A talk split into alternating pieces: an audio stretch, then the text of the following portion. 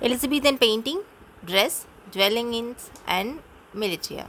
When Elizabethan England attained great heights in poetry, music, and drama, in the realm of painting, there was not much progress.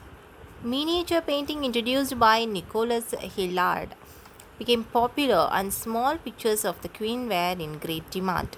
This miniature painting flourished in England until the reign of George III in the 18th century, and it was killed by photography. People in Elizabethan times initiated the dress fashions of Italy and France. Jewels, gold chains, and costly trinkets were worn by well to do men and women.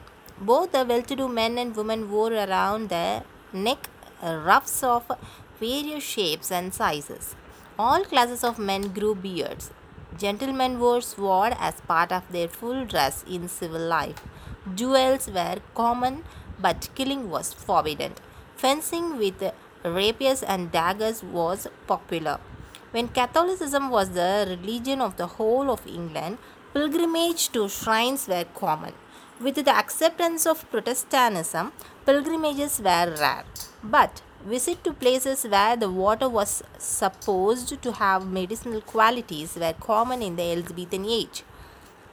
Camden tells us the Buxton in Derbyshire was a fashionable resort of people as its water was said to have medicinal qualities. Bath was also a famous place for its medicinal water, but it did not attract as much visitors as Buxton did.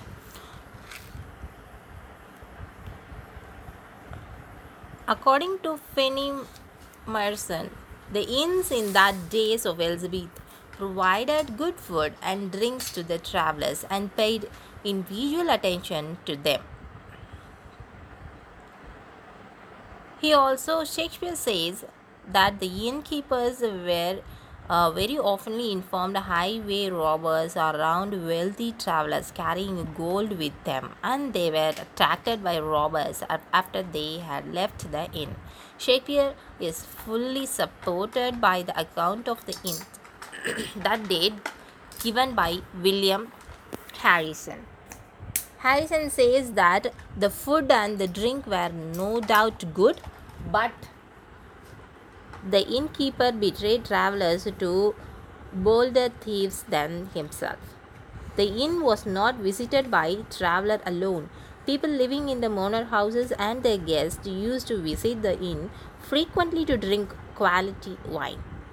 The inn was thus the social center of the middle and lower class of town and village. Harrison tells us that there was a harmony between the classes of society.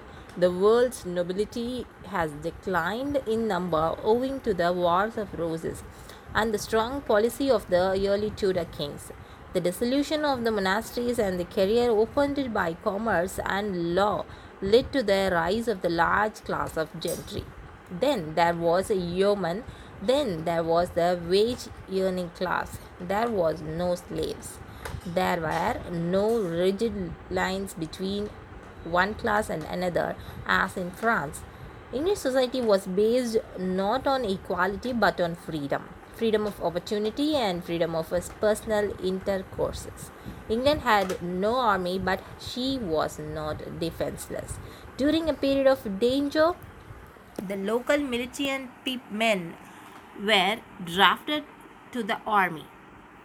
Every local had to supply a required amount of trained and armed men to the militia.